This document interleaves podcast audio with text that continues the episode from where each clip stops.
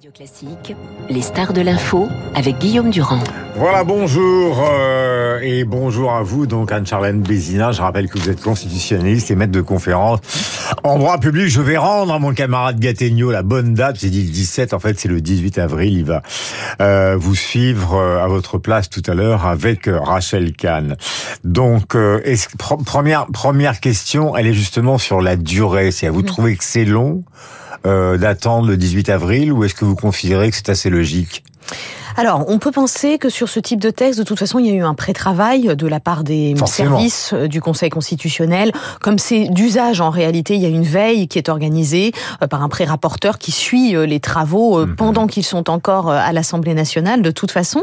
Donc, c'est vrai que c'est un délai long par rapport à ce qu'on aurait pu attendre d'un texte déjà travaillé, mais c'est vrai qu'il y a aussi beaucoup de textes de saisine qui sont très argumentés. Le Conseil constitutionnel doit lui-même rendre une décision relativement longue, donc on peut estimer que c'est un délai relativement moyen. Euh, les trois semaines, c'est à peu près euh, souvent pour le cas. un budget qui est parfois beaucoup plus compliqué, euh, en trois quatre jours, l'affaire est bouclée. Donc là, il peut y avoir quand même trois semaines des manifestations et encore des manifestations. C'est la vérité.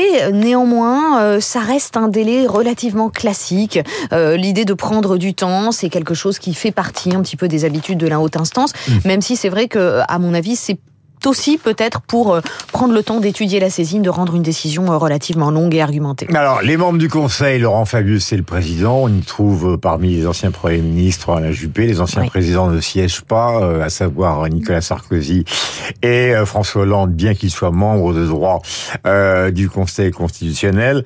Alors, il y a, il y a deux sortes de, de recours. D'abord, il y a trois recours, la NUPES, le RN, les sénateurs de gauche et aussi un recours d'Elisabeth Borne. Mhm.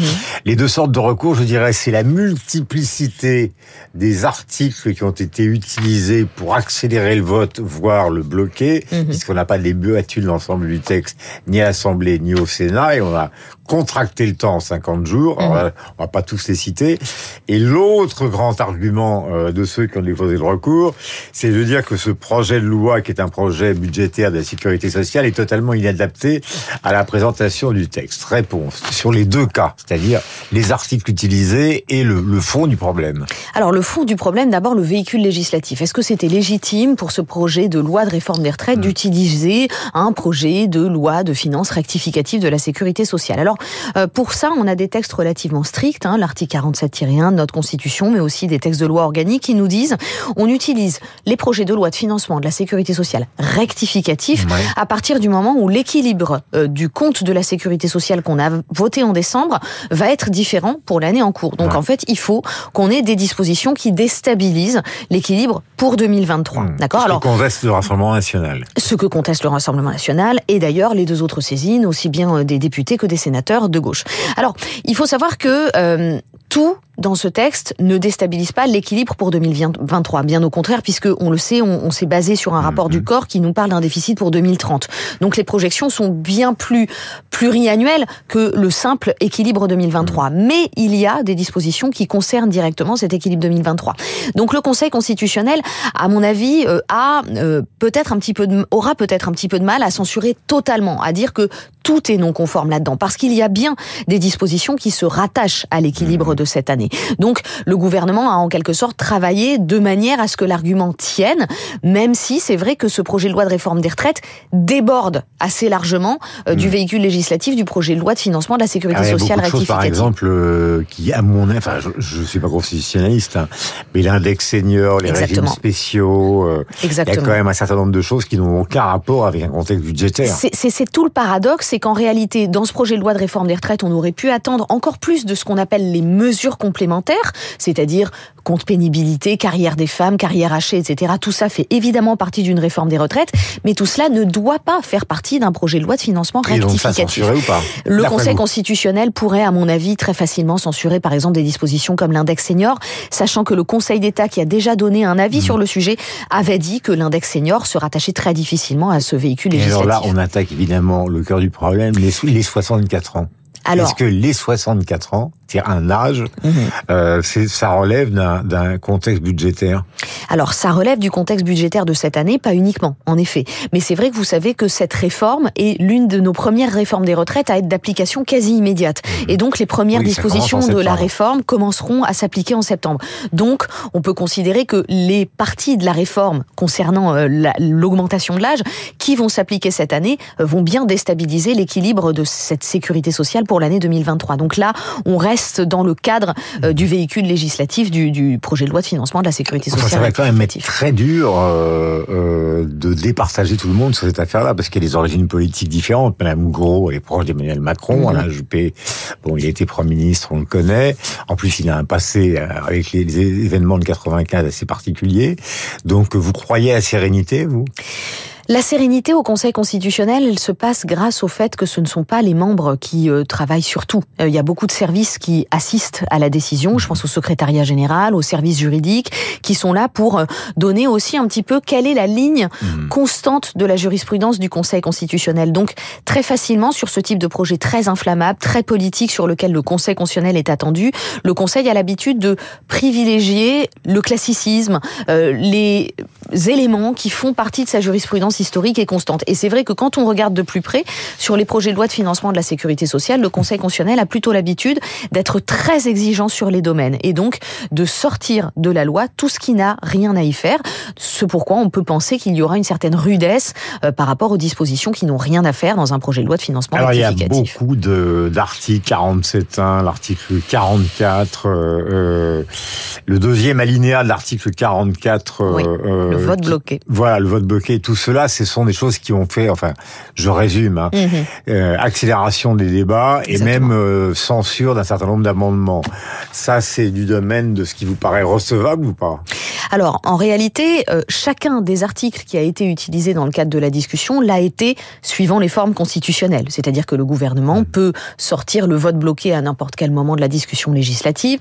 L'article 49.3, c'est la même chose. Sur le texte, il a été utilisé de manière conforme à la Constitution.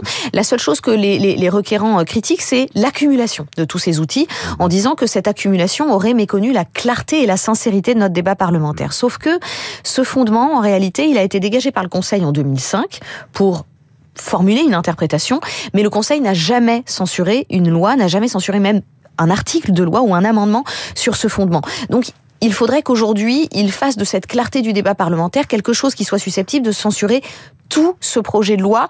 Moi, j'ai le sentiment que c'est peut-être un peu novateur euh, pour euh, pour cette fois-là euh, d'utiliser ce, ce, ce, principe qui n'a pas encore véritablement de consistance dans sa jurisprudence. Mais on n'est jamais à l'abri d'une surprise. Alors, je rappelle que nous sommes en direct avec Charlène Bézina, qui est constitutionnaliste et maître de conférence donc en droit public. Euh, Anne-Charlène, reconnaissons tous les deux qu'il y a eu dans le passé, à propos des nationalisations, à propos de la loi du flot, des décisions qui ont été importantes. La loi du flot a carrément été annulée. Pour une nationalisation, c'était quand même une grande partie du programme de François Mitterrand et de la gauche accédant au pouvoir. Là, on est un peu dans ce dans ce cas de figure-là, parce que la décision qui va être prise, euh, notamment sur les 64 ans, en gros, la décision du Conseil, soit elle donne la victoire à l'un, mm. soit elle donne la victoire aux autres. C'est-à-dire, euh, et donc les, les, conséquences de ce qui va être décidé sont quand même assez colossales. D'où euh, le délai de mon camarade Gattegno qui nous écoute, euh, qui est le délai du 18 avril.